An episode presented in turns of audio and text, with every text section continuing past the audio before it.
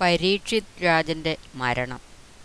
പാണ്ഡവന്മാരിൽ മൂന്നാമനായ അർജുനന്റെ പുത്രൻ അഭിമന്യുവിന്റെ പുത്രനായിരുന്നു വേദകാലത്തെ ഒരു രാജാവായ പരീക്ഷിത്ത് അദ്ദേഹം വളരെ വലിയ ഒരു ഈശ്വരവിശ്വാസിയും ഭഗവാൻ വിഷ്ണുവിന്റെ ഒരു ഭക്തനുമായിരുന്നു.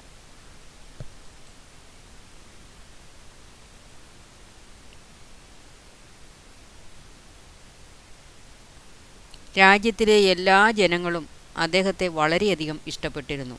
കാരണം അയാളും തന്റെ പൂർവികരെ പോലെ വളരെ ദയാലുവായ ഒരു രാജാവായിരുന്നു.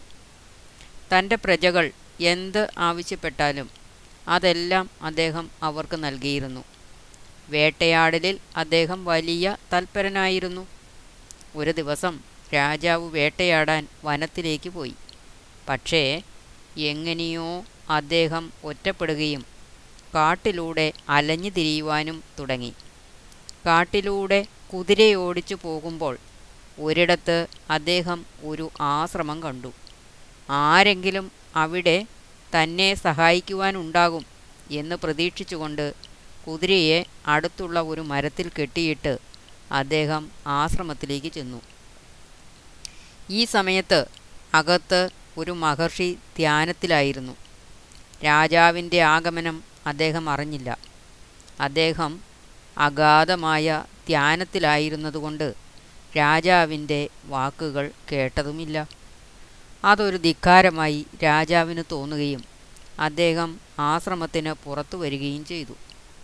ആകസ്മികമായി അദ്ദേഹം പുറത്ത് ഒരു ചത്ത പാമ്പ് കിടക്കുന്നത് കാണുകയും അദ്ദേഹത്തിന്റെ മനസ്സിൽ ഒരു വിരോധം തോന്നുകയും ചെയ്തു. ഒരു കമ്പുകൊണ്ട് അദ്ദേഹം ആ ചത്ത പാമ്പിനെ എടുത്ത് മഹർഷിയുടെ കഴുത്തിൽ ചുറ്റിയിട്ട് കൊടുത്തിട്ട് കുതിരയെ ഓടിച്ചു പോയി. ഏകദേശം ഈ സമയത്ത് മഹർഷിയുടെ മകൻ തന്റെ യാത്ര കഴിഞ്ഞ് തിരിച്ച് അവിടെ എത്തി. തന്റെ പിതാവിന്റെ കഴുത്തിന് ചുറ്റും ഒരു പാമ്പ് കിടക്കുന്നത് കണ്ട് പുറത്തുള്ള ആരോ ആണ് അത് ചെയ്തതെന്ന് മനസ്സിലാക്കുകയും ചെയ്തു. അയാൾക്ക് അയാളുടെ ദേഷ്യത്തെ നിയന്ത്രിക്കുവാനായില്ല. അത് ചെയ്ത ആളിനെ ഏഴ് ദിവസങ്ങൾക്കുള്ളിൽ സർപ്പരാജനായ തക്ഷകൻ ദംശിച്ച് അങ്ങനെ അയാൾ ഒടുങ്ങട്ടെ എന്ന് അവൻ ശപിച്ചു.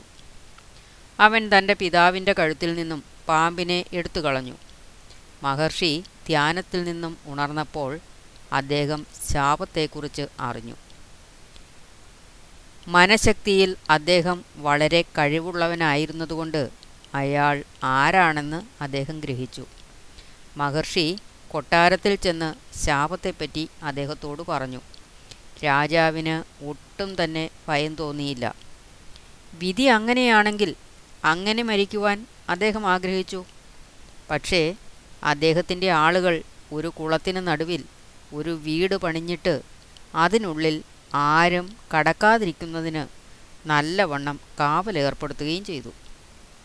സർപ്പരാജനായ തക്ഷകൻ ഒരു ആപ്പിളിൽ കയറി ഒരു പുഴുവിന്റെ രൂപത്തിൽ ഒളിച്ചിരുന്നു.